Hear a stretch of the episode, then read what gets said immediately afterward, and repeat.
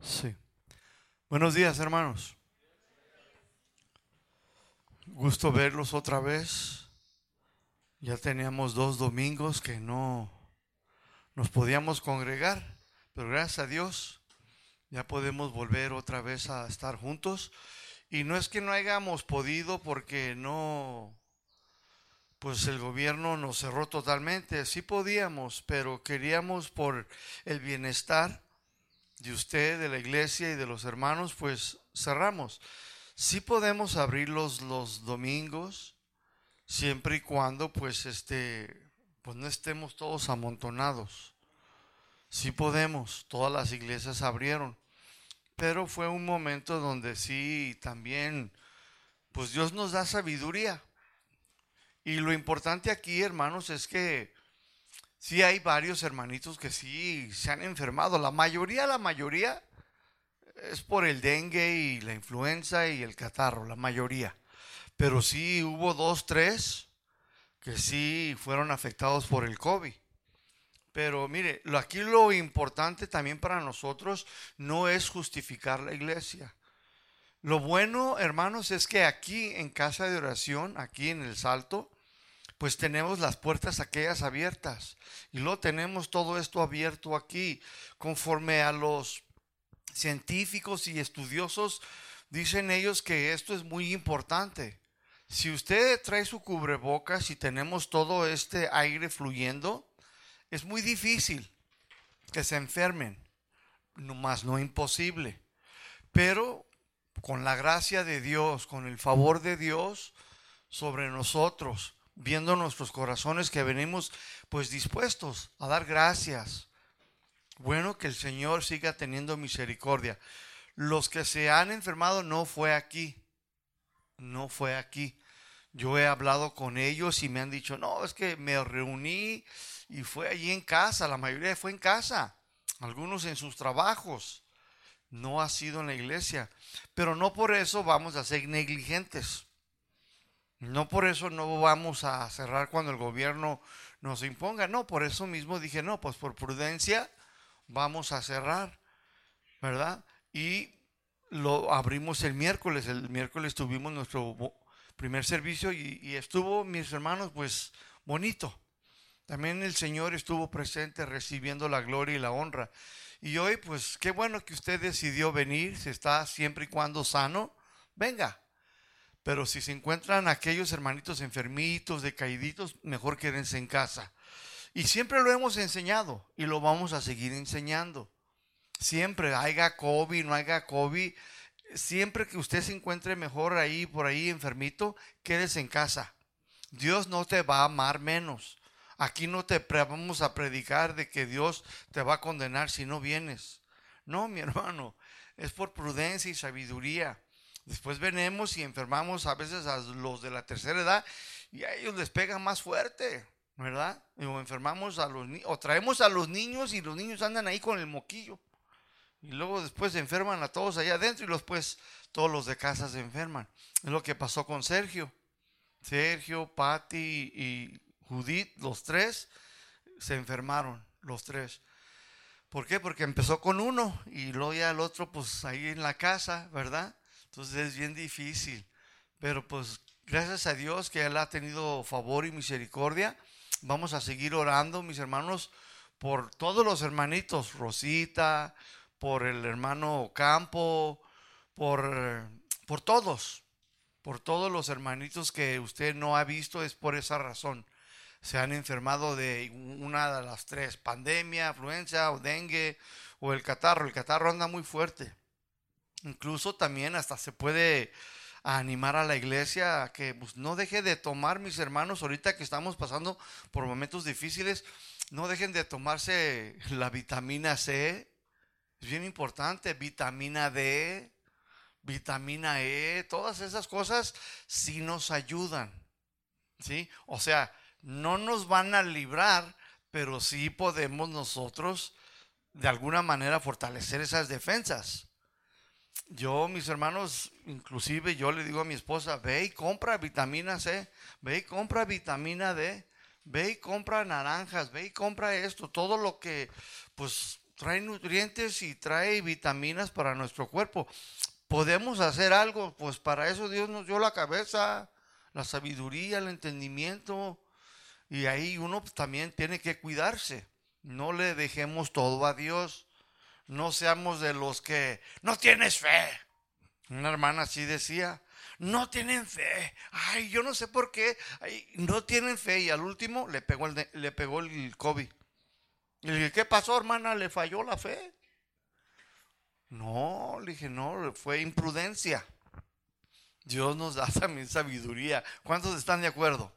Si es de que también se puede animar a los hermanos a que, mis hermanos, el complejo B cuesta 35 pesos y es una caja así y trae un montón de vitaminas. Complejo B. Ayer mi esposa fue y compró 35 pesos, mis hermanos. Y ya tenemos para dos semanas, para mí y para ella. Entonces, la vitamina C es un frasquito así, una al día. O incluso el adorogil, no sé si ustedes lo... Yo lo compro cada tres meses. Una el lunes, una el jueves, otra el lunes, otra el jueves. Y a veces están hasta dos por una ahí en farmacia. Pues hay que buscar las, las special, ¿sí o no? Para eso Dios nos da la cabeza, mis hermanos. Para buscar esas cositas y pues atendernos también nosotros. Entonces sí les pido, mis hermanos, sigamos en oración como iglesia. Sigamos orando por todos los que usted escuchó en esta mañana, por los que no has visto, por los que tú ya sabes, por los que Dios ponga en tu corazón. No dejemos de orar por los hermanos.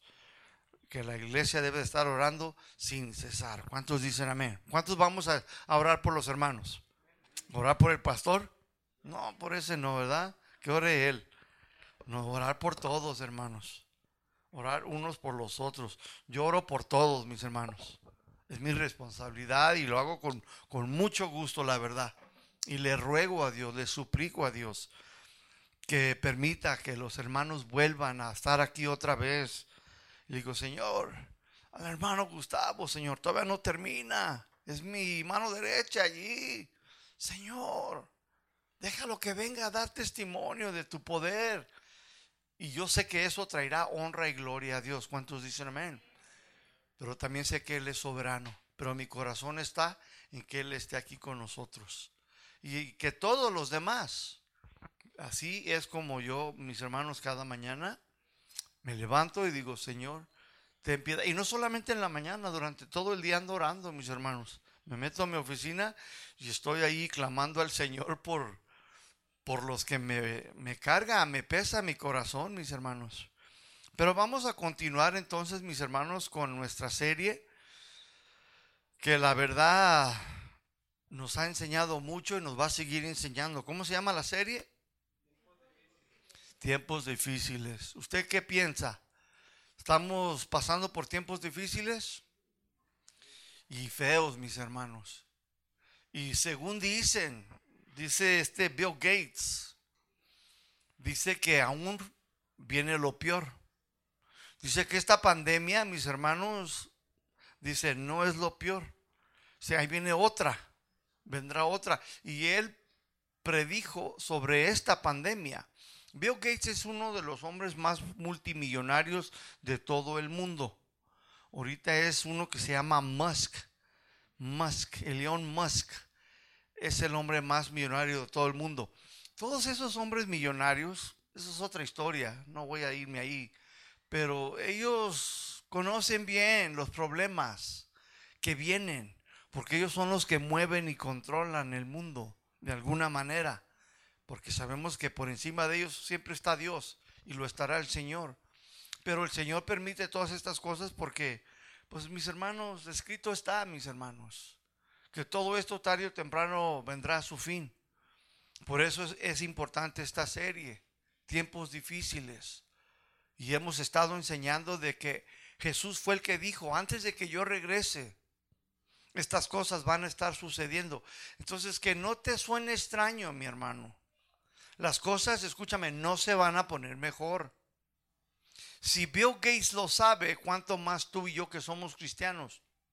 Más. ¿Por qué? Porque debemos de conocer las escrituras. Debemos conocer las verdades de Dios. Ya están allí en la Biblia. Jesús nos dijo de tantas cosas que iban a suceder. Pablo escribió, inspirado por el Espíritu Santo. Los apóstoles nos dejaron evidencia y advertencia de los últimos tiempos, de las falsas doctrinas, de los falsos ministros, de doctrinas enseñadas por demonios, de personas que engañan, influidos por chamucos. Y lo hemos visto y lo estamos viendo, no es nada nuevo pero va en aumento. Dice que en los últimos tiempos, pues la maldad que incrementará, mis hermanos, y lo estamos viendo. Así es de que debemos de abrir nuestros ojos y decir, si ellos lo saben, la gente del mundo lo sabe, ¿cuánto más no la iglesia? Es por eso que esta serie, mis hermanos, pues debe de ponernos a nosotros de alguna manera, pues viviendo vidas, mis hermanos, en orden poner nuestras vidas en orden, porque te vas a morir tarde que temprano. Dios quiere que todos nosotros, mis hermanos, comencemos de alguna manera a poner cada área de nuestras vidas en orden, que obedezcamos al Señor.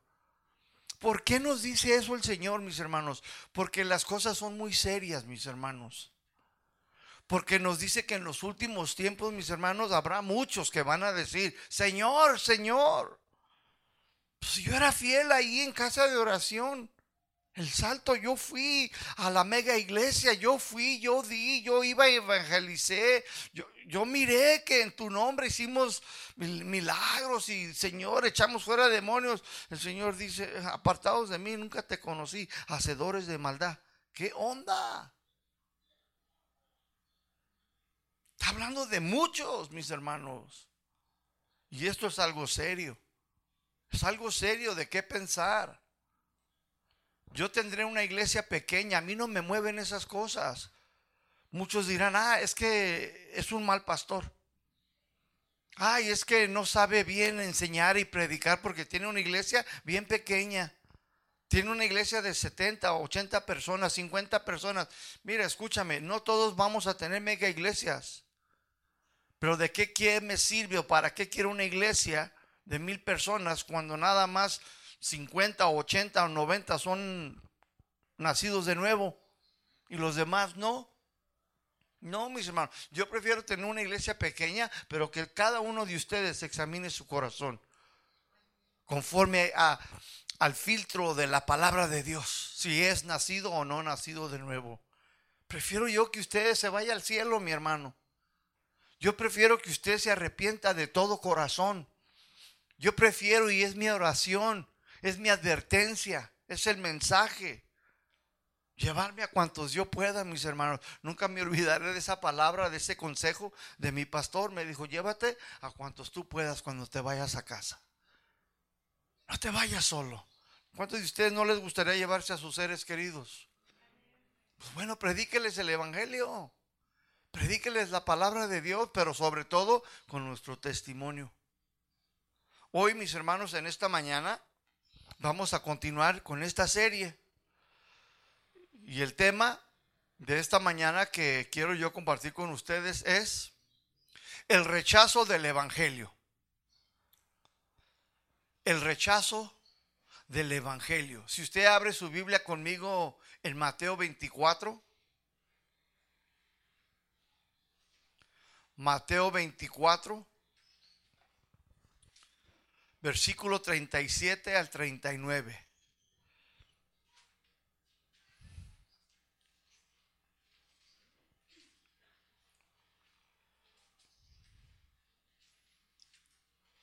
Cuando estén ahí, por favor digan amén. Mateo 24, versículo 37 al 39. Dice así la palabra de Dios en el nombre de Jesús. Mas como en los días de Noé, así será la venida del Hijo del Hombre. Porque como en los días antes del diluvio estaban comiendo y bebiendo, casándose y dándose en casamiento, hasta el día en que Noé entró en el arca. Todos estos versículos tú y yo ya los hemos escudriñado. Tú y yo ya los hemos visto, ya los hemos, mis hermanos, enseñado, los hemos desmenuzado. El significado de cómo eran los tiempos de Noé y a qué se refería comiendo y bebiendo y casándose y dándose en casamiento. Ya lo hemos visto estos temas. Pero aquí, mis hermanos, el versículo 39 nos quiere enseñar otra cosa, Jesús. Dice en el versículo 39, y no que, y no entendieron. ¿Cómo se llama el tema? El rechazo del Evangelio. Dice, y no entendieron hasta que vino el diluvio y se los llevó, dice, a poquitos. A todos. Dice, y así será también la venida del Hijo del Hombre. Sea, cuando yo regrese, dice Jesús. Así va a ser, dice. Entonces aquí, mis hermanos, lo que el Señor nos quiere enseñar en esta mañana es que no entendieron. Y esta palabra no entendieron viene de una palabra griega, como les hemos enseñado. Debemos siempre ir al griego porque la Biblia, mis hermanos, fue escrita en Nuevo Testamento en griego. Después fue escrita o trans, translated, ¿cómo se dice en español? Traducida al español, al castellano. Pero para poder entender su origen original, debemos ir al griego. Y aquí dice, y no entendieron.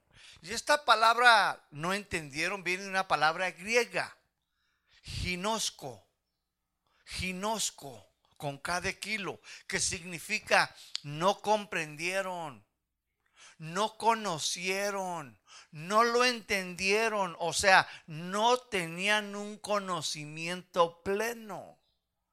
Jesús entonces nos está diciendo, cuando yo regrese, la gente de este tiempo, dice, no van a querer entender no van a comprender, no van a tener un conocimiento pleno del Evangelio, de la verdad. No van a querer. No lo van a entender. Pero no lo van a querer comprender. En segunda de Pedro capítulo 2 versículo 1. Segunda de Pedro capítulo 2 versículo 1. Dice ahí la palabra del Señor a través de su apóstol Pedro. Dice, y si no perdonó al mundo antiguo, sino que guardó a Noé. Dice, pregonero de justicia, con otras siete personas trayendo el diluvio sobre el mundo. Y nos dice aquí, mis hermanos, y si no perdonó al mundo antiguo, sino que guardó, protegió, dice, ¿a quién? A Noé. ¿Y qué era Noé? Dice, era un pregonero. ¿Qué significa pregonero? No es un peleonero, ¿eh? Ay, no era bien peleonero, no. La palabra pregonero también en griego, mis hermanos, viene una palabra que se pronuncia kerux, que significa predicador, anunciador, un heraldo. Es lo que significa la palabra pregonero. Era un anunciador, un predicador, un heraldo. En otras palabras, hermanos, Noé les predicó, les anunció a toda su generación en su tiempo de la palabra de Dios. Les advirtió que se arrepintieran y que volvieran a Dios. La gente de su tiempo entonces, mis hermanos, sí lo escucharon hablar. Ellos veían, mis hermanos, a Noé llegar y comenzaba él a anunciar, a predicar el mensaje de Dios para aquella generación, pero al escucharlo, mejor se iban, se alejaban de él. Entonces sí escucharon sobre el arrepentimiento, que volvieran a Dios con todo su corazón. Sí escucharon sobre el juicio de Dios que vendría, pero ellos no quisieron poner mucha atención. Mucha gente, mis hermanos, escúcheme, y esto es una verdad. No sé si a usted le ha pasado, pero yo a veces estoy así, le estoy diciendo, mira hermano, fíjate, así las cosas quiero que las hagas. Y le estoy diciendo y luego está hablando. Le digo, espérate. Pon atención.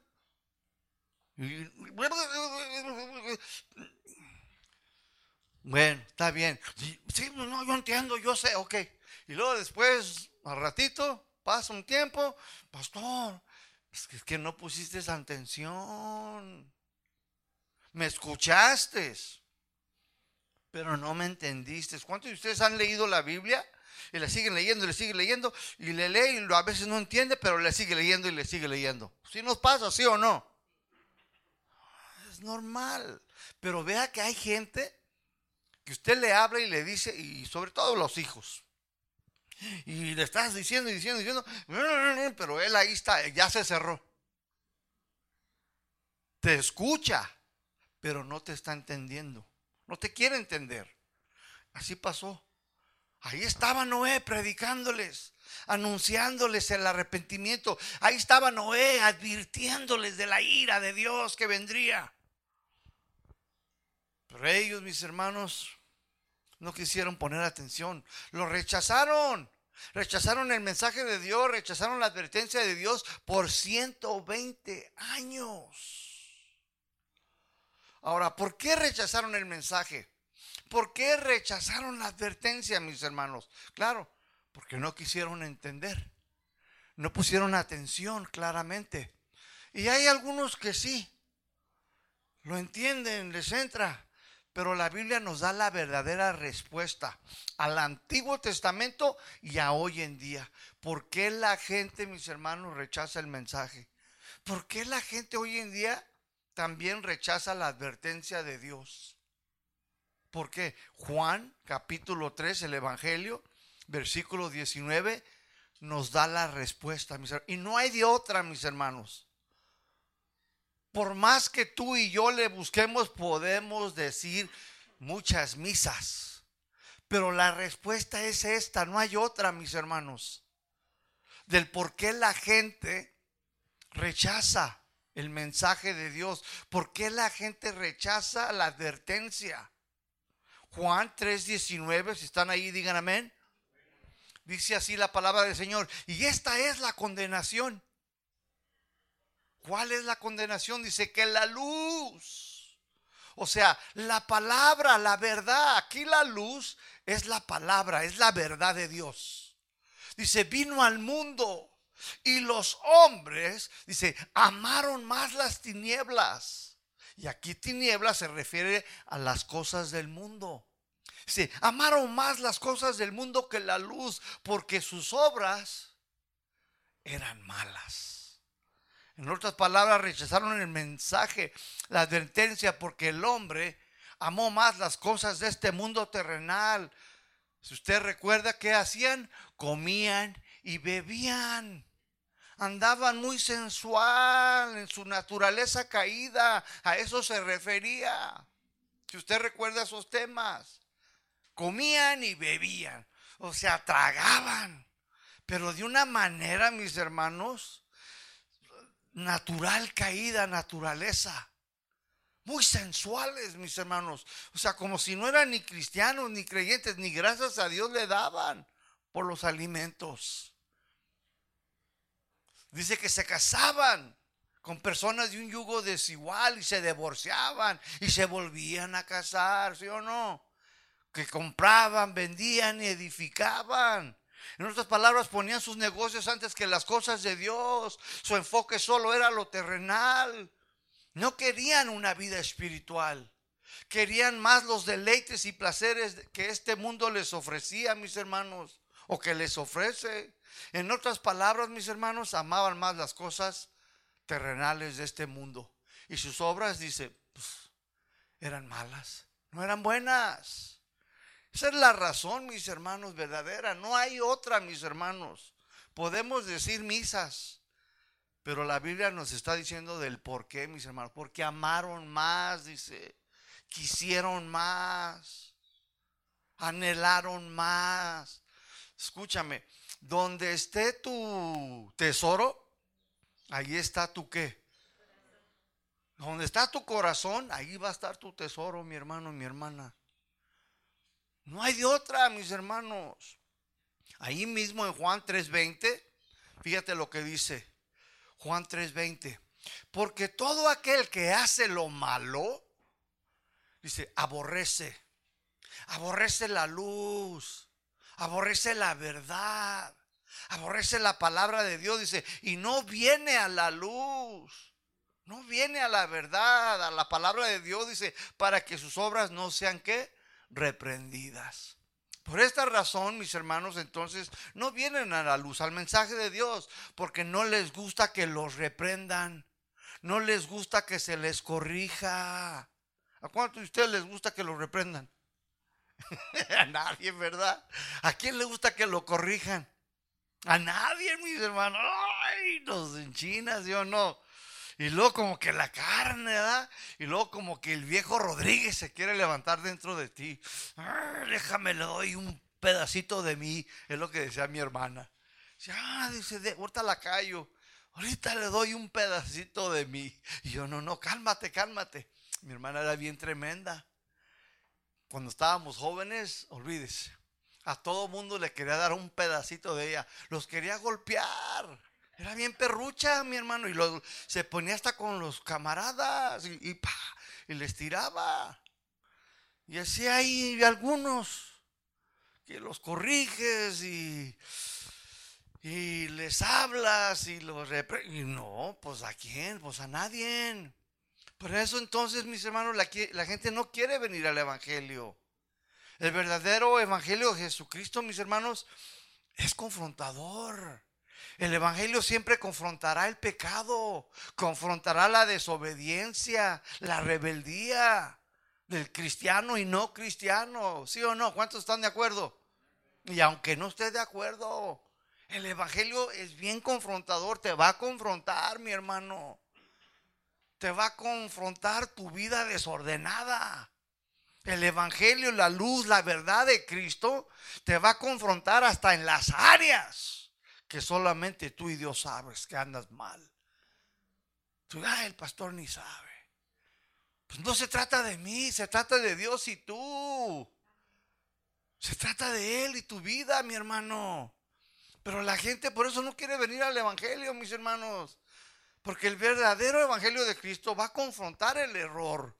Va va a, confrontar la equivocación, la mala intención del corazón de las personas.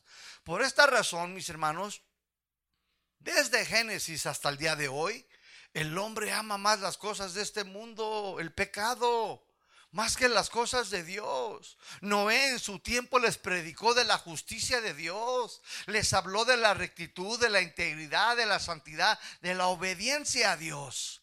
Pero ellos no quisieron estas cosas, aunque muchos dicen que de ellos clamaban a Dios. Caín, mis hermanos, como muchos clamaban a Dios, pero solo para ofrecerle a Dios lo que ellos querían, lo que ellos quieren, lo que les venga en gana, como Caín, mis hermanos. Sí o no, Caín hablaba con Dios. Sí o no, Caín le llevó una ofrenda a Dios, pero le llevó lo que él quiso, no lo que debería de haberle llevado. No quisieron entonces, mis hermanos, que abandonar su estilo de vida equivocado. No querían abandonar los placeres de la carne de su naturaleza caída. No querían. Tampoco voy a decir que es fácil. Hay que reconocer que sí hay una lucha, hay, un, hay una fuerza. Pablo clamaba, sí o no, en Romanos capítulo 7. Dice, hay una lucha dentro de mí, dice, lo que yo no quiero hacer, dice, ay, dice, termino haciendo. Lo que no debo hacer, dice yo, ay, lo terminé practicando, dice, miserable de mí, dice 725, miserable de mí, ¿quién me librará de este cuerpo de muerte? O sea que ahí traía el pecado, mi hermano. Dice, pero yo más, dice, con mi mente sirvo a la ley de Cristo. O sea, no practicaba el pecado. Podemos ser tentados, mis hermanos. podemos ser provocados. Podemos ser iniciados por nuestras propias concupiscencias, nuestros propios deseos carnales. Pero mis hermanos dice, pero yo no voy a cometer el robo. Yo no voy a cometer asesinato. Yo no voy a hacer eso. Y es lo que Pablo hacía. Dice, yo con mi mente sirvo a la ley de Cristo. No me voy a dejar dominar. No me voy a dejar controlar. Pero la gente, mis hermanos, por esta razón, mis hermanos, rechazan el Evangelio, rechazan las verdades de Dios, porque no quieren abandonar su estilo de vida, no quieren abandonar los placeres de la carne, de su naturaleza caída. En Mateo 24, 39, dice en Mateo 24, 39, y no quisieron entender hasta que de repente vino el diluvio, o sea, el juicio de Dios, y se los llevó a todos. ¿A cuántos? ¿Te fijas, mi hermano? Toda esa gente, mis hermanos, por 120 años. Que fue, si fue paciente Dios, ¿usted qué piensa? Dios fue paciente, mis hermanos. Fue muy paciente. 120 años ahí estaba Noé. Arrepiéntete. Pon tu vida en orden. Ven a Dios con todo tu corazón. Y algunos de ellos de que, que clamaban a Dios, pero pues no, era, no eran genuinos. No era sincero el corazón, mis hermanos. Y ahí estuvo. Dice, hasta que de repente, pues vino el diluvio y se los llevó a todos. Vino el juicio de Dios. Jeremías, mis hermanos, el profeta, él también fue llamado por Dios, tal como Noé, para que también les anunciara al pueblo de Israel el juicio de Dios que vendría si no recibían el mensaje de arrepentimiento y si no se volvían a Dios.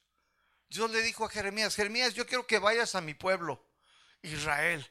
Y yo quiero que tú seas un predicador. Yo quiero que tú vayas y anuncies a mi pueblo. Yo quiero que tú, Jeremías, vayas y le adviertas al pueblo de Israel, a mi pueblo. En Jeremías capítulo 6, versículo 6. Este fue el llamado de Jeremías, mis hermanos, el mismo que Noé. El mismo. Jeremías capítulo 6, versículo 6 dice así la palabra del Señor, porque así dijo Jehová de los ejércitos. Dice, corten árboles y levanten vallado contra Jerusalén esta es la ciudad, dice, que ha de ser castigada. ¿Por qué? Dice, porque toda está llena de violencia. Dios mandó a Jeremías a predicarle a esta ciudad de Jerusalén, que estaba como llena de violencia. La palabra violencia aquí ya no se estudia en griego, se estudia en hebreo, porque el Antiguo Testamento viene del hebreo, del arameo. Puedes estudiarlo en los dos, pero no lo estudies en el griego, estudialo en el hebreo. Este era el lenguaje de ellos, el Antiguo Testamento. El Nuevo Testamento, el lenguaje predominante de ese tiempo era el griego, por eso así se escribió. Amén. Entonces aquí la palabra violencia, mis hermanos, se debe de estudiarse en hebreo y viene de una palabra hebrea, oshek, oshek, que significa violencia, significa fraude, tranzas, opresión, también significa aflicción, significa también ganancias injustas, también significa ilegalidades, pero también había violencia física.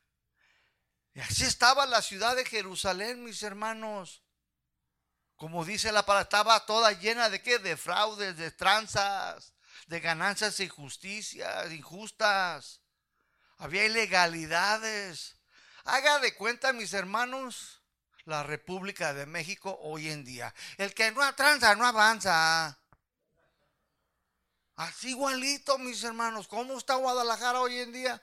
¿Cómo está el mundo hoy en día, mis hermanos? Que la vacuna primero los doctores y ahí andan otros metiendo la mano y sentándose. Cuando todavía no les toca, ¿sí o no? Ya está saliendo. Y todos metiendo a sus familias. Ya hay un desorden, mis hermanos. Tranzas, mis hermanos, fraudes. Así estaba la ciudad de Jerusalén, mis hermanos. Y en el versículo 7, Jeremías 6, 7, dice el Señor, continúa, dice, como la fuente nunca cesa de manar sus aguas, así ella, o sea, Jerusalén, dice, nunca cesa de manar maldad, injusticia y robo se oye en ella continuamente en mi presencia. Y dice, y hay enfermedad, y hay heridas. En otras palabras, solo se oían malas noticias. ¿Qué escucha usted por la mañana? Yo de alguna manera, mis hermanos, siempre en todas las mañanas me levanto, oro a Dios, es lo primero, más importante para mí, es mi comunión con Dios.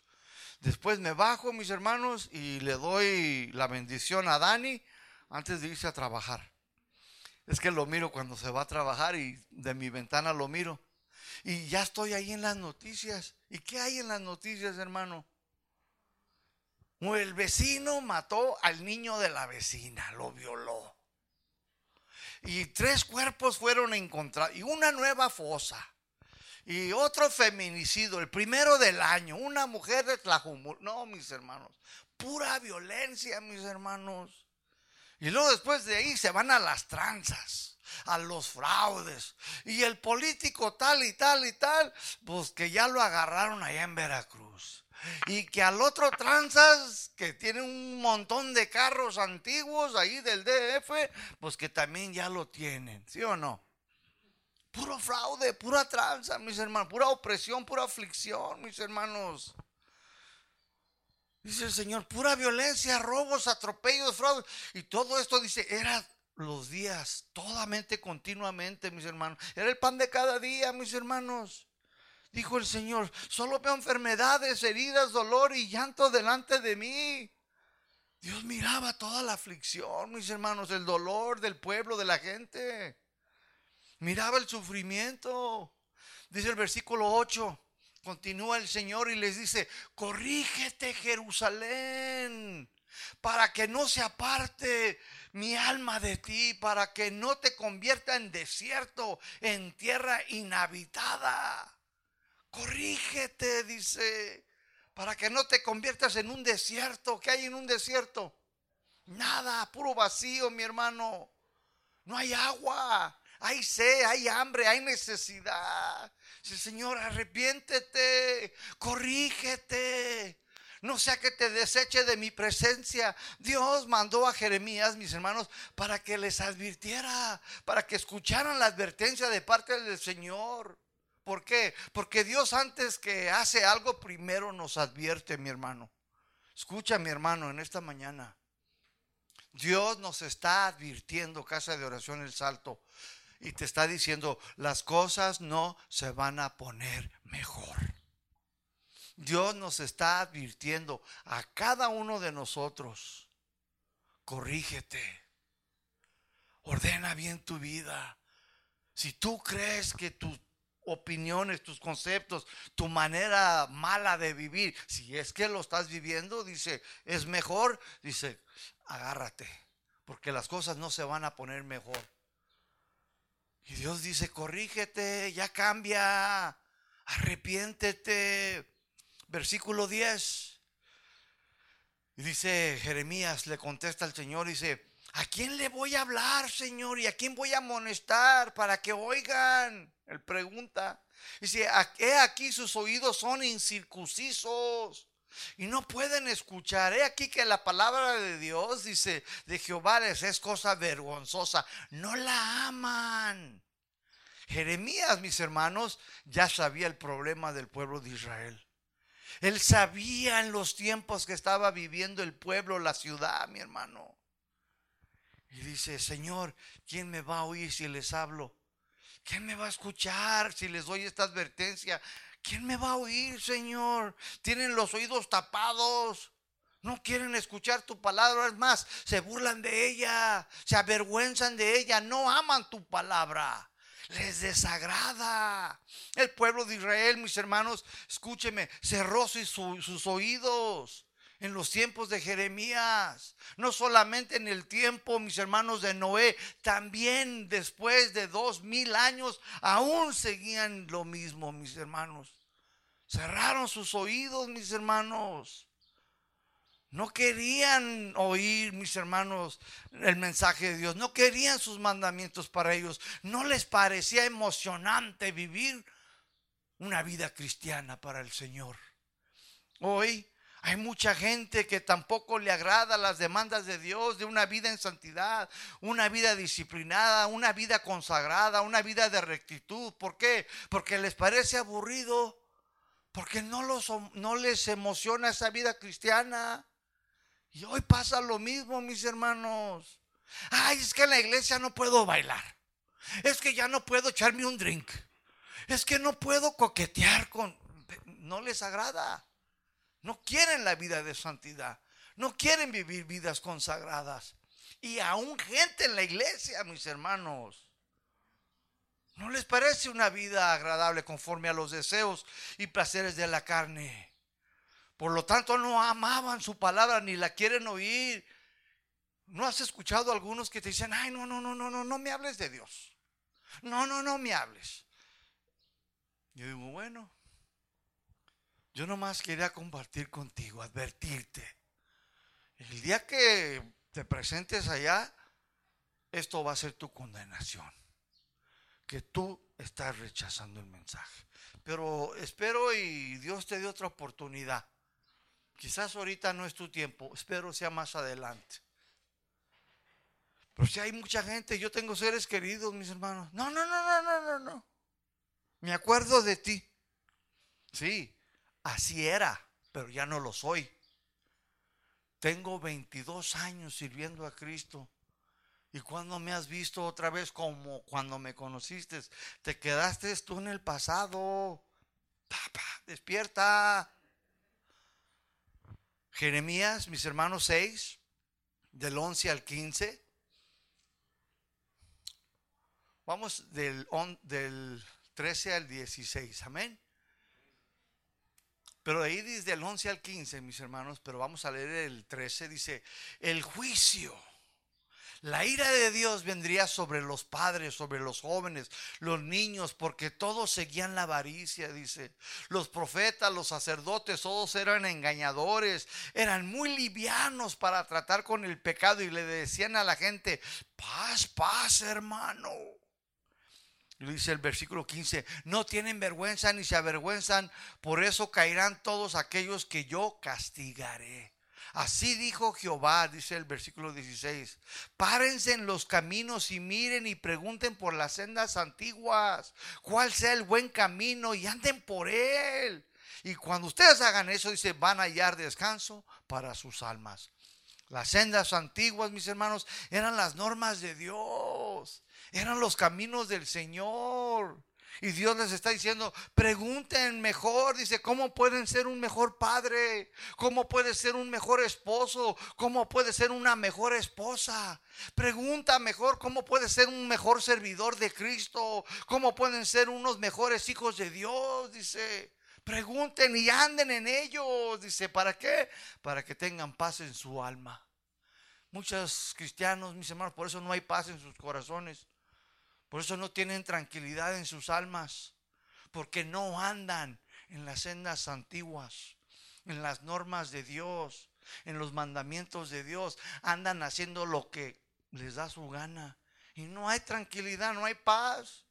Esto no va a traer paz a sus vidas.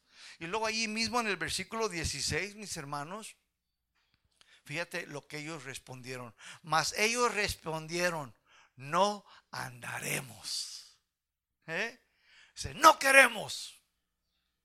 El Señor les habló y les dijo, miren, va a venir el juicio. Y ustedes sobre sus hijos, los jóvenes y sobre y ustedes mismos sacerdotes andan tras la avaricia, andan tras las cosas del mundo, las cosas terrenales, dice. Vuelvan, pregunten por las sendas antiguas. Ellos, mis hermanos, habían abandonado los caminos de Dios habían ah, abandonado los principios espirituales para sus vidas, para vivir las normas. Las habían abandonado, se habían alejado. Dios dice, pregunten para que puedan vivir vidas tranquilas, en paz. Y ellos dicen, no queremos, no andaremos. ¿Qué tal, eh? Hoy en día sí, muchos dicen con su vida, sí, voy a ir a la iglesia, pero voy a hacer lo que yo quiero. Está bien, voy a cantar, voy a levantar mis manitas, pero voy a seguir haciendo lo que me da mi gana. Está bien, voy a ofrendar, pero voy a seguir siendo como soy. Yo no andaré, no quiero cambiar. Y así hay muchos. Está bien, voy a la iglesia, aplaudo, canto, chiflo, pero no quiero cambiar. No estoy tan mal. Nadie es perfecto. Y siguen, mis hermanos, y siguen. Versículo 17. Dice ahí, Jeremías 6, 17. Y el Señor puso atalayas, centinelas, para que advirtieran al pueblo y pusieran atención. ¿Qué es una atalaya? Una atalaya es aquel que está arriba, mis hermanos, cuidando al pueblo de que no venga el enemigo.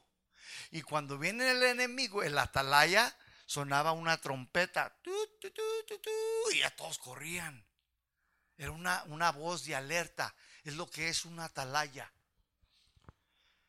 Dice, pues el Señor puso atalayas, puso ministros, puso profetas, puso a Jeremías, puso a Noé. Dice, para que les advirtieran al pueblo y pusieran atención. ¿Y qué dice la última parte del versículo 17? Véalo. ¿Qué? No escucharemos, dice. Ellos respondieron eso. No queremos. No queremos cambiar. Está bien, iremos al templo, pero no queremos cambiar. No quiero dejar mis propios conceptos, mis propias ideas. Dios les habló y les habló, mis hermanos, pero ellos no querían cambiar.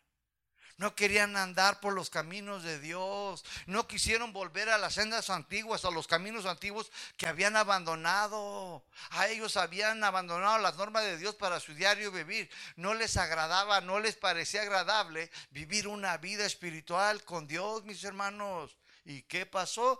Vino el juicio de Dios. Vino el juicio de Dios. Babilonia invadió Israel, no una vez, sino tres veces hasta no dejar a nadie. Y los llevó cautivos y destruyó el templo y dejó toda la nación de Israel en ruinas, mis hermanos. ¿Por qué cree que estuvieron 70 años en cautiverio? ¿Eh? ¿Cuántos? ¿Se le hace poquitos?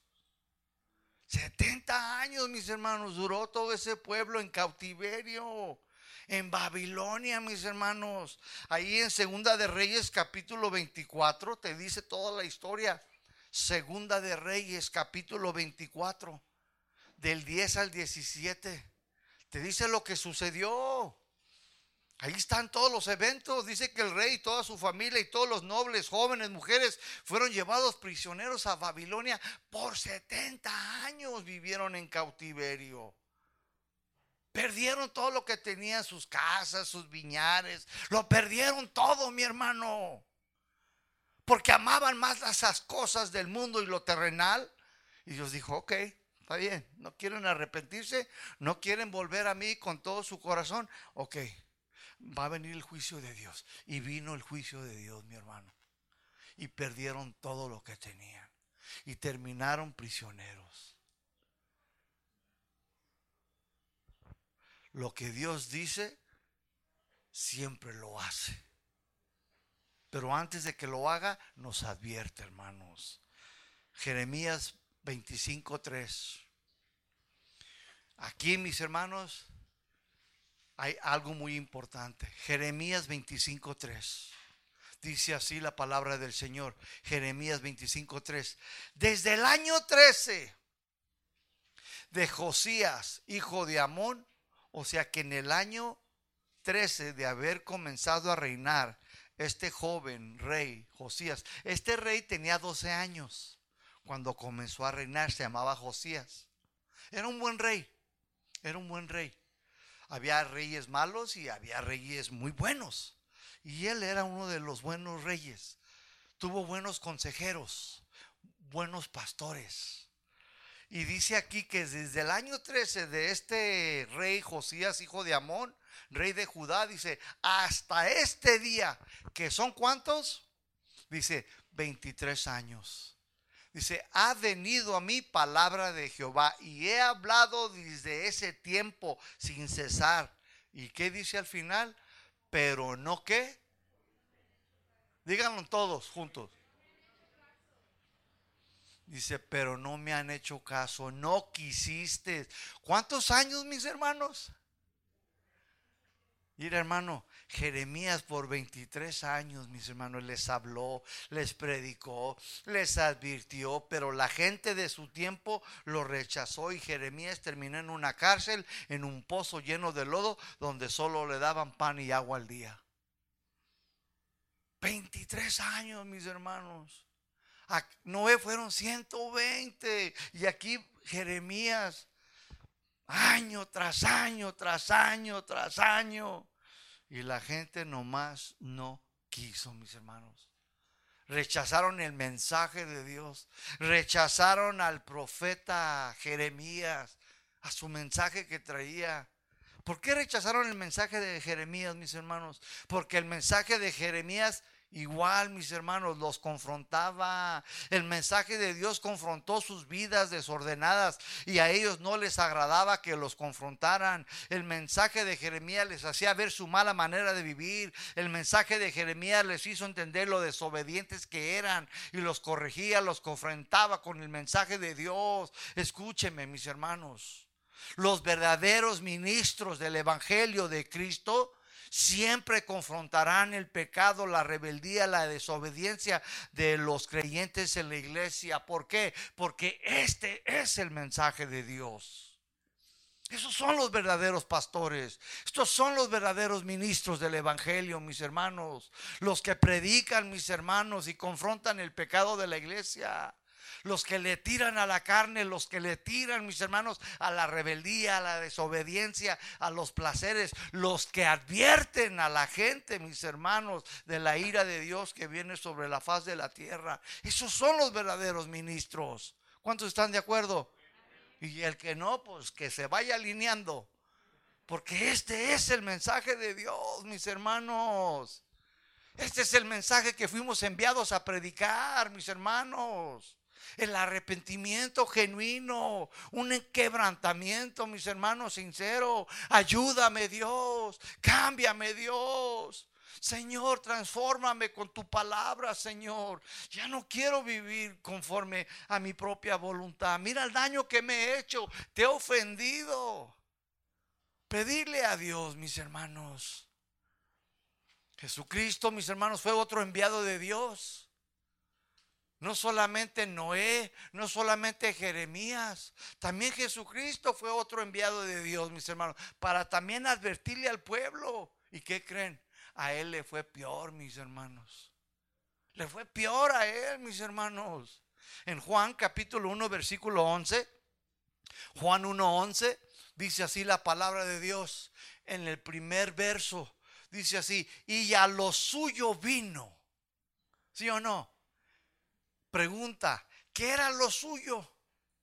Lo suyo, mis hermanos, era venir y poner su vida en sacrificio, en expiación por el perdón de nuestros pecados. Lo suyo era morir en una cruz, mi hermano, por ti, por mí, mis hermanos. A eso era, mis hermanos, lo suyo. Él tenía un propósito, mis hermanos, un plan de parte de Dios y no le sacateó, no huyó, no se rehusó. El Padre lo envió aquí, mis hermanos, a la tierra con un plan y un propósito. Y Él lo sabía, ¿sí o no? Jesús lo sabía, mis hermanos. Sabía que Él sería colgado en una cruz. Sabía que tendría que poner esa carne, mis hermanos, en ese lugar llamado Golgata. Sabía que lo iban a afligir, mis hermanos. Sabía que lo iban, mis hermanos, a desfigurar su rostro. Sabía que iba a tener que morir por tus pecados y los míos.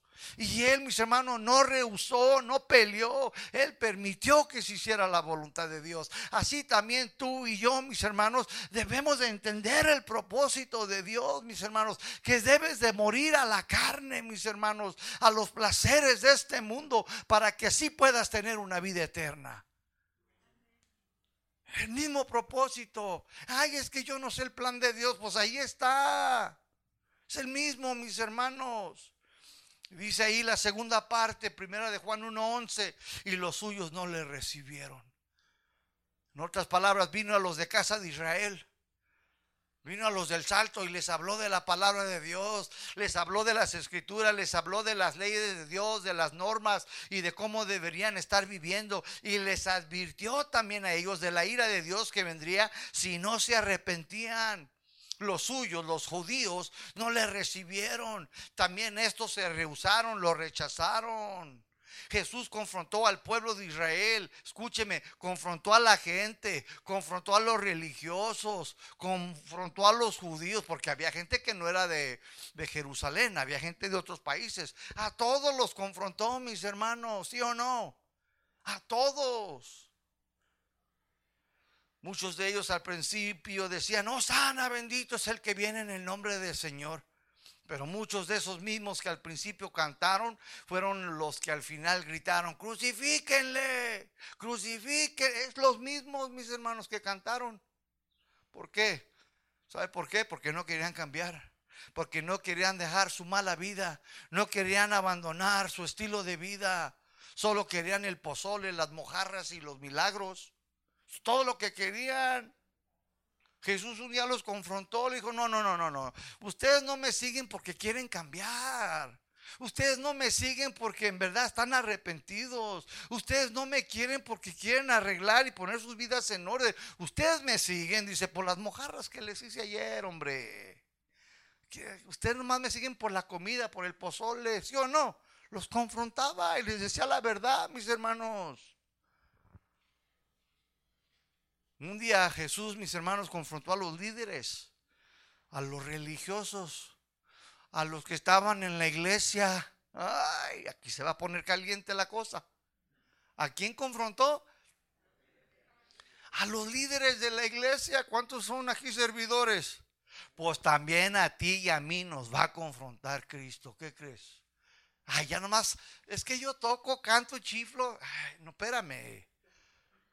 El juicio comienza primero por dónde? Por la casa de Dios, dice la palabra. Primero es con nosotros, mis hermanos.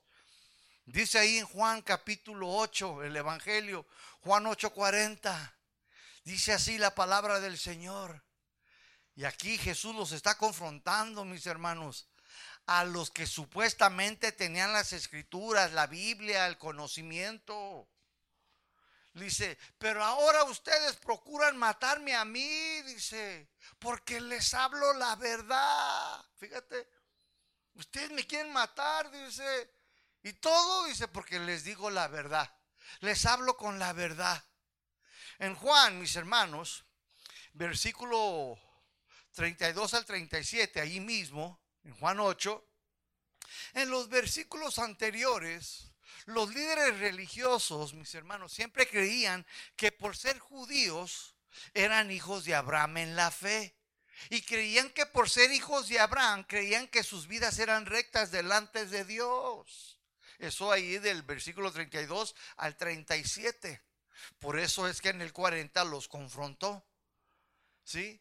Y ellos, mis hermanos, los judíos, siempre, mis hermanos, ellos decían, no, no, no, no, no, nosotros somos descendientes, somos hijos de Abraham en la fe.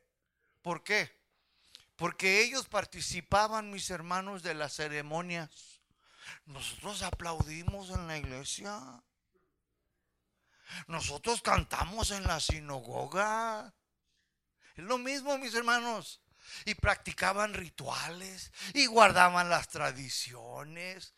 Y ellos creían que por ser hijos de la carne, creían que sus vidas eran perfectas y rectas.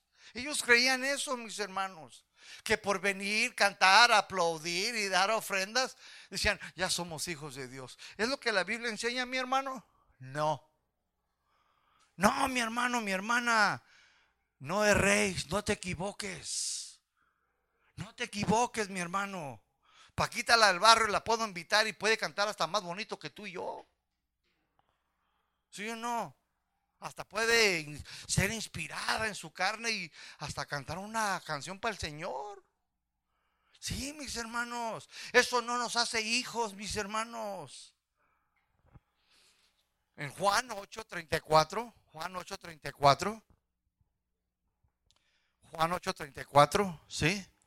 Jesús les dijo, todo aquel que hace pecado es esclavo del pecado.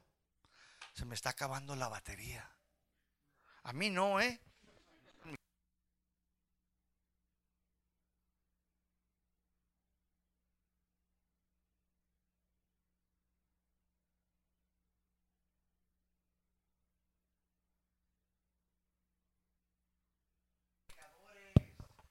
Está diciendo que ellos eran esclavos del pecado, mis hermanos. Es lo que les está diciendo. ¿A quién? A estos cristianitos religiosos.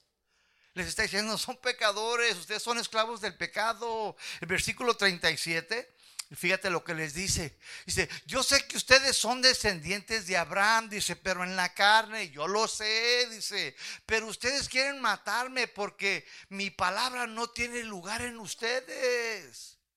Mi palabra, dice, la verdad, dice, nomás no hay un lugar en sus corazones. Dice el 39, y ellos respondieron, nuestro padre es Abraham. Se le pusieron bien picudos. Y luego ahí mismo en el 39 Jesús contestó, si fueran hijos de Abraham, hicieran las obras de Abraham. Hoy en día, mis hermanos, muchos dicen que son hijos de Dios, dicen que son cristianos, pero sus obras dicen otra cosa. Mira sus vidas, mis hermanos, y dices tú, ah, caray. Por eso, mis hermanos, Dios en el capítulo 1 de Romanos les dijo a los cristianos en Roma, les dijo, por culpa de ustedes, por su manera de vivir, dice, el nombre del Señor es que blasfemado. Dice, por su manera de vivir. Dicen que son cristianos, dice. Dicen que son hijos de Dios, dice, pero, ay, viven de una manera, dice que al final, por eso los del mundo critican a los cristianos. Y sí o no tienen verdad. Sí o no tienen razón. Tienen razón, mis hermanos, porque muchos dicen que son cristianos. Decimos que somos hijos de Dios, pero sus obras dicen otra cosa, mis hermanos. Las obras de una persona siempre dicen la verdad, ¿sí o no? Dicen que son, las obras de una persona dicen quién son en realidad, mis hermanos. No pueden mentir. Tú puedes mentir, pero las obras no. Los verdaderos hijos de Dios confían y obedecen el mensaje del Señor. Esos son los verdaderos hijos de Dios. Versículo 40, Juan 8, 40. Dice Jesús, ustedes quieren matarme porque les hablo la verdad. Abraham no hizo eso. Ustedes hacen las obras de su padre. Dice, ay, eso sí está duro, mis hermanos. O sea, las obras que tú hagas siempre dirán quién es tu papi. Por más que tú o alguien diga que es hijo, que es cristiano, si las obras, mis hermanos, no son como las de Abraham, van a decir de quién eres. ¿De quién son tus hijos? ¿Del lechero o tuyos? ¿Eh? Rías, hermana. ¿De quién son tus hijos? ¿Tuyos o, o del camotero? Cuando pasa. Ahí, ahí pasa uno por mi casa. ¡Camotes! Y luego mi nieto Cuatro años tenía y, inventó unas cosas. Camotes de mermelada, eso no hay, hijo. Ah, ¿de quién son tus hijos? Tuyos. ¿Se parecen a ti, sí o no? ¿Se parecen al papá, sí o no? Bueno, así también, mis hermanos, las obras nuestras siempre dirán quién, nuestro, quién es nuestro Padre. Jesús les dice entonces aquí, ustedes no se parecen en nada a Abraham. Si ustedes realmente fueran hijos de Abraham, tuvieran las mismas características de Abraham. Versículo 42. Juan 8:42, Jesús les dijo, si su padre fuera Dios, ciertamente me amarían porque yo de Dios he salido y he venido, pues no he venido de mí mismo, sino que Él me envió. si Dios fuera verdaderamente su padre, se vieran los frutos en sus vidas de ustedes. Ustedes me recibirían. Ustedes me amarían, dice. Si ustedes en verdad fueran cristianos, si ustedes en verdad son hijos de Dios, dejarían de criticarse los unos a los otros. Si ustedes en verdad son hijos de Dios y cristianos, deberían de tolerarse los unos a los otros. Si ustedes en verdad son hijos de Dios, deberían de apoyarse los unos a los otros. Porque esas son las características de Dios. Dice, si en verdad fueran hijos de Dios. Pero ellos tenían otras cosas, mis hermanos. Todos los hijos de Dios andan como Él anduvo. ¿Por qué? Porque por sus frutos los vas a conocer, mis hermanos. Juan 8:43. Fíjate lo que Jesús aquí pregunta. Dice, ¿por qué no entienden mi lenguaje? Jesús pregunta. Dice, ¿por qué no pueden escuchar mi palabra? Esta misma texto, el 43, yo dije, a ver, me interesa esto. ¿Por qué no entienden mi lenguaje? ¿Qué quiere decir? Y lo estudié en la Biblia lenguaje sencillo y me gustó y lo puse aquí. La Biblia lenguaje sencillo es la misma, es otra versión. Dice así, ¿por qué no pueden entender lo que les digo? Y lo dice, ¿por qué no les gusta escuchar mi mensaje? ¿Se fija? ¿Por qué? Porque no les gusta escuchar mi mensaje, les dice. ¿Qué está diciendo? Que muchas veces el mensaje de Jesús era muy fuerte y confrontaba a mis hermanos. Confrontaba a la gente muy duro, mis hermanos. Jesús cuando confrontó a la gente era muy duro y les desagradaba, no les gustaba, mis hermanos. Pero escúcheme, pero eso era la verdad. Eso era la verdad, mis hermanos. Cuando Jesús confrontó a estos hombres, les dijo, su padre es quién? El diablo. Y eso es fuerte, mis hermanos. Que tu pastor o que tu hermano, tu hermano o tu hermana en Cristo te diga, no, hermana, usted no es cristiana. ¿Eh? Usted, su padre es del diablo, no, hombre. Es capaz que te quites el saco y un pedacito de mí. ¿Qué ¿Y la deschongas toda? Capaz. Me está juzgando, me está diciendo que yo, que no sabe que yo. ¿Eh? Y cuatro Ave Marías por noche me aviento. ¿Cómo que no? Y pues así da coraje. Esto estaba duro, mis hermanos. Pero era la verdad, mi hermano. Jesús, mis hermanos, escúcheme, cuando Él estaba aquí en la tierra físicamente, Él, mis hermanos, muchos de ustedes, hasta incluso yo a lo mejor, no hayamos aguantado la vara. Un día Chuy, el pastor, le dije, pastor, ya me voy para Los Ángeles. Hasta la vista. Aquí, aquí, me empecé a quejar de México. Y luego me dice, aguanta la vara. Así, y yo no entendí esa palabra, yo no hablaba español muy 100%. Y yo dije, aguanta la vara tu YouTube. Dentro de mí. No se lo dije. Y yo, aguanta la vara YouTube. ¿Por qué? Porque yo no entendí. Hasta después lo comprendí. O sea, aguanta el trato de Dios. Aguántate, Dios está tratando contigo y ya quieres salir corriendo.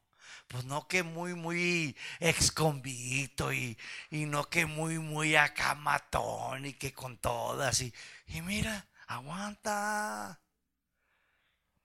Decimos ser una cosa, pero en verdad somos otros, mis hermanos. Muchas veces así es el mensaje de Dios, mis hermanos. Y es duro, mis hermanos, pero es la verdad, mis hermanos. En Juan 8, 44 Aquí ya Jesús les dijo, ustedes son de su padre el diablo y los deseos de su padre quieren hacer. En otras palabras, sus obras, sus malas conductas, sus malos pensamientos, sus deseos son los mismos que el diablo. Ustedes son de su padre el diablo. ¿Tú crees que ellos le aplaudieron? ¿Tú crees que ellos dijeron amén, amén? ¿Sí? ¿Tú crees que le dijeron gracias Jesús? No, mis hermanos. Tú dile eso a alguien a ver cómo te va. No le fue nada bien, se le pusieron picudos. Una piedra y quítame lo, lo escalabro a este. Sí, mis hermanos, porque les dolió duro. Así era Jesús, mis hermanos. No, hoy le hablo hacia un hermanito y olvídate. Me descomulga de pastor. En el versículo 47, mis hermanos. Juan 8:47 dice, el que es de Dios, las palabras de Dios oye, escucha, pone atención, dice. Por eso ustedes, dice, no las oyen, no ponen atención, no quieren escucharlas, dice, porque ustedes, dice, no son de Dios. ¿Sí o no? Jesús les está diciendo, ustedes no son de Dios. En otras palabras, mis hermanos, escúchenme bien.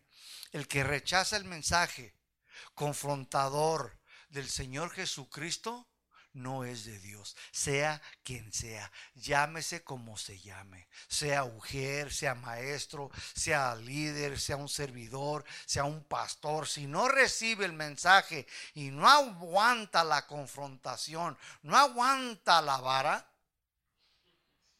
jamás fueron hijos de Dios. No, no fueron. Hebreos 12:5 Hebreos capítulo 12, 5, el escritor de Hebreos nos dice a nosotros hoy en día, la iglesia, dice que ya olvidaste lo que Dios te aconseja como a hijo suyo. Dice, ya te olvidaste, ya se te olvidó, dice el consejo de Dios. No se te olvide, hermano, este consejo que te voy a dar, bíblico. Como dice la escritura, dice, no des desesprecies. ¿Sí lo dije bien?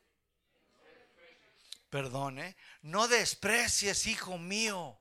Dice, la corrección del Señor. Ni te desanimes cuando te reque. Cuando te reprenda. Está fuerte, ¿verdad? Dice que no se te olvide el consejo de Dios. Los religiosos, mis hermanos, rechazaron el mensaje de Jesús porque los confrontaba con su hipocresía, su religiosidad y despreciaron la corrección del Señor. Hoy, mis hermanos, muchos cristianos así son, mis hermanos. Parecen cantaritos de tonalá. La primera se rajan. De verdad. Escuchan el mensaje de Dios y desprecian la corrección y se desaniman. Cuando, cuando son reprendidos con la verdad y se van de la iglesia y ahí van con su morralito todo lleno de pecados. Ya me voy de esta iglesia. Hermano, lo he visto yo en carne propia aquí. Un día estaba yo predicando y estaba hablando yo de la lealtad, de la fidelidad en la iglesia, en la congregación, de ser fieles, de no dejar de congregarnos como algunos lo tienen por mala costumbre. Y el hermano estaba así. Y luego los ojos se le hacían así. Y yo, yo dije, me está mirando feo, pues yo también lo voy a mirar feo. Y dice así. Se enojó, se molestó, porque porque le quedó la chamarra. Venía de vez en cuando, pero era hijo de Dios. Pero era cristiano. Y escuchaba yo de su esposa un testimonio medio raro. Pero él, yo sabía que Dios le estaba hablando. Porque el pastor conoce a las ovejas, mis hermanos. ¿Usted piensa que el pastor no conoce a la oveja? Sí los conozco, hermanos. Dios nos muestra, pero no es para golpearlos, mis hermanos no es para meterles el cuchillo, no, es para enseñarles, advertirles, ah, como un papá, como una nana. Así debo ser yo, mis hermanos. Pero de vez en cuando también les hace falta una sacudita, ¿sí o no? No hay problema, ¿verdad? ¿Puedo hacerlo? Es para el propio bien, mis hermanos. Pues bueno, y estaba ahí yo, mi hermano, y que me dice, ya nos vamos para atrás, para Guadalajara. Le dije, ay, está bien lejos. Pues yo digo, pues que le vaya bien, hermano yo voy a seguir predicando la verdad. Voy a seguir enseñando. En mi corazón dije, no le agradó, le dolió, lo incomodó. La verdad incomoda, mis hermanos. Pero escúchame, yo prefiero herirte, lastimarte con la verdad que matarte con la mentira, mi hermano. ¿Por qué? Porque ese es el mensaje de Dios. Porque ese es el mensaje que el Señor me mandó a predicar a mí, mis hermanos. Mateo 23, 27, para ir cerrando, mis hermanos. Mateo 23, 27. Dice, ay de ustedes, maestros de la ley y fariseos, hipócritas, Jesús les dijo, que son como sepulcros blanqueados, hermosos, bonitos, chulos por fuera, dice, pero llenos por dentro de huesos muertos y toda clase de impureza. Estos le dijo Jesús a los servidores representantes de Dios en la iglesia. Si yo conozco hipócrita. ¿Sabes qué significa hipócrita? Doble cara. Aquí pones la del santos y allá la del tinieblas. Allá la del Blue Demon. Y así les dijo Jesús. Juan 12:37, mis hermanos, para ir cerrando. Juan 12:37. Pero a pesar de que había hecho tantas señales delante de ellos, de los religiosos, de los judíos, delante del pueblo, dice, no creían en él. Escuchen, mi hermano. Y estoy cansado, mi hermano, de escuchar esto. Mucha gente me dice, es que usted no tiene poder. Es que usted esto. Escuchen, mi hermano. Aunque la gente vea señales, vean milagros, aún así la gente no se convirtió, no querían cambiar. ¿Por qué? Porque amaban más las cosas de este mundo, como si yo fuera un chamán. A mí Dios no me dio poderes, mis hermanos. A mí Dios me mandó a predicar las buenas nuevas y punto. Si Él quiere sanar, te va a sanar. Si Él quiere hacer algo en tu vida, lo va a hacer, mis hermanos.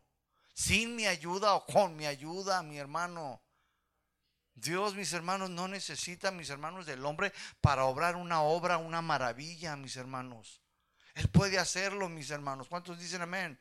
Él es Dios, mis hermanos. Y aquí nos dice, a pesar, dice que hizo tantas cosas delante de ellos, aún no quisieron creer en Él. No querían. Hermanos, ¿a poco usted cree? Ay, pero es que si aquí al hermano le creciera el pie, si al hermano le creciera, le creciera más pelo, si al hermano, no hermano, no creas que eso, dijo Jesús, ni aun si los profetas del Antiguo Testamento se vinieran y se aparecieran, tampoco dijo, no, dice, ahí tienen a los pastores, ahí tienen a los ministros, escúchenlos a ellos, ¿sí o no? Es una verdad, mis hermanos. Muchas veces exigimos, demandamos, queremos ver señales y milagros. Una vez, mis hermanos, y esto fue real, en Estados Unidos, una muchacha, supuestamente era mi novia me dice, en mi iglesia, allá donde te invito, donde nos quengramos, o sea, allá se siente más la presencia de Dios. Bien fresa. Dice, allá, dice, al hermano le creció la greña. No sé qué, estoy exagerando. Pero dice, hay sanaciones. Hay esto, dice, y en tu iglesia, nada. Le dije, mira, si vas a mi iglesia, vas a mirar a muchos ex convictos como yo sirviendo a Cristo. Y luego vas a mirar a otro que era de otra pandilla enemiga y vamos a estar juntos. Son milagros de Dios. Ahí vas a mirar milagros de Dios. Dije, a ver, a ver, a ver, pero si en tu iglesia hay tantos milagros, le dije, ¿por qué tu papá todavía zarandea a tu mamá? Y tienen como 15, 20 años en la iglesia. Le dije, ¿por qué tus hermanos? Y dije, ¿y tú, guarachuda, greñuda? Cuando iba a la iglesia se ponía su falda hasta acá. Y cuando andaba conmigo, acá andaba hasta acá. Le dije, ¿y allí qué? ¿Por qué no has cambiado? Le dije, ni señales, ni milagros, ni nada ha hecho cambiar a tu familia. Es lo que pensé. Es lo que creí. Y es verdad, hermanos. Versículo 38. Juan 12, 38 dice, para que se cumpliera la, la palabra del profeta Isaías que dijo, ¿quién ha creído a nuestro anuncio? ¿Quién ha creído a nuestro mensaje? Fíjate lo que está diciendo Jesús, mi hermano. para que se cumpla la palabra del profeta Isaías. En otras palabras, mis hermanos, escuchen mi iglesia, ya estaba profetizado el rechazo del Evangelio. Ya estaba profetizado el mensaje de Dios. ¿Por qué? Por la dureza del corazón, por su necesidad. Eran necios, cabezones, porque amaban más las cosas de este mundo. Los deleites de la carne, mis hermanos, eran prioridad en su vida. Las cosas terrenales eran más importantes, mis hermanos. Eso fue, y ya estaba profetizado miles de años. Isaías ya había dicho, mis hermanos, y Jesús aquí se los está recordando se ya estaba profetizado que mucha gente iba a rechazar el mensaje de Dios por causa de esas cosas. Versículo 42 dice, con todo eso aún los gobernantes, muchos creyeron en él, dice, pero a causa de los fariseos no lo confesaban para no ser expulsados de la sinagoga. Los gobernantes eran los líderes religiosos de la comunidad judía, que algunos sí habían creído en Jesús, habían creído en su mensaje, pero no lo declararon para que no lo sacaran de la sinagoga, de allí del partido dentro de la iglesia que ellos pertenecían. Entonces, ¿por qué no lo confesaron, mis hermanos? Te lo dice, versículo 43. ¿Por qué no lo confesaban? Porque amaban más la gloria de los hombres que la gloria de Dios. Ahí está en la Biblia, mis hermanos, más claro. Está hablando de cristianos, de creyentes que tenían las escrituras, mis hermanos. Servidores, representantes de Dios. Está hablando de ellos. Estos hombres aunque sí creyeron en el mensaje del Evangelio, amaban más las cosas de este mundo, amaban más las cosas terrenales que las cosas de Dios, por lo tanto rechazaron la verdad de Dios, no la quisieron, no la aceptaron. Su amor por las cosas de este mundo fue más importante. Querían reconocimiento, prestigio, posición, pero no querían dejar su estilo de vida, no querían hacer cambios en sus vidas, no querían corregirse, les gustaban más los deleites, mis hermanos. El mensaje de Dios no era interesante para ellos y lo rechazaron, mis hermanos. Jesús dijo, cuando yo regrese, la gente del mundo y muchos que se dicen ser cristianos estarán viviendo como en los días de Noé. ¿Cómo? Mis hermanos, hablando de cristianos, dice, van a rechazar el Evangelio de Jesucristo. ¿Por qué? Porque los confronta con su vida de placer y no van a querer recibirlo porque saben que les costará demasiado aceptar a Jesús como su Señor. Rechazarán el mensaje porque no van a querer cambiar su estilo de vida. Van a amar las cosas de este mundo que las cosas de Dios. Muchos mis hermanos que creen en el Evangelio también van a rechazar este mensaje de Dios. Líderes, obreros, servidores y muchos cristianos serán confrontados por las verdades de Dios. Muchos dirán, iremos a la iglesia, cantaremos, ayudaremos, pero no cambiaremos, no queremos ser corregidos, no queremos ser no ser reprendidos, no voy a escuchar. El mensaje de Dios demanda. El mensaje de Dios te confronta, el mensaje de Dios tiene un precio. ¿Sí o no? El mensaje de Dios te exige, mi hermano. Al final, mis hermanos, serán muy pocos los que reciben, muy pocos los que aman a Jesús en verdad, porque al final, mis hermanos, mataron al Señor. Lo crucificaron. A Pablo le cortaron la cabeza. A Jeremías lo mataron a pedradas. A Isaías lo cortaron en dos partes. Y muchos profetas y hombres de Dios fueron mártires. ¿Por qué? Por anunciar el mensaje de Dios, mis hermanos. Los asesinaron por predicar, anunciar la palabra de Dios y el Evangelio de Cristo. ¿Por qué? Porque los confrontaba, porque les reprendía, los corregía. Y a ellos, a la gente no les gustaba, mis hermanos. Pregunta, ¿cómo responderás tú al mensaje de Dios? ¿Cómo vas a reaccionar tú cuando el Señor te corrija o te reprenda? Póngase de pie, oremos. Esta es una verdad, mis hermanos. Jesús dijo, antes que yo regrese, antes que yo venga, dice, por mi iglesia redimida, la gente en los últimos tiempos estará viviendo como en los tiempos de Noé. No entendieron, no comprendieron, no tenían un conocimiento pleno. ¿Por qué? Porque amaban más las cosas de este mundo. Hermanos, no crea usted que todos en las iglesias se van a ir al cielo. Me gustaría decirle que sí. Me encantaría, mi hermano. Pero tú ves las vidas de las personas y las obras dicen otra cosa. Por eso, mis hermanos, este es el mensaje de Dios. Vuélvanse a mí con todo su corazón. Pongan su vida en orden. Pregunten por las sendas antiguas. ¿Cuáles son las normas de Dios, pastor, para vivir? Para mi matrimonio, para mis hijos? ¿Cuál es la forma en que Dios quiere que yo viva? ¿Cómo debo yo de corregir a mis hijos? ¿Cómo debo yo de tratar a mi esposa? ¿Cómo puedo ser un mejor esposo? ¿Cómo puedo ser yo una mejor esposa? ¿Cómo puedo ser yo un mejor servidor en la iglesia?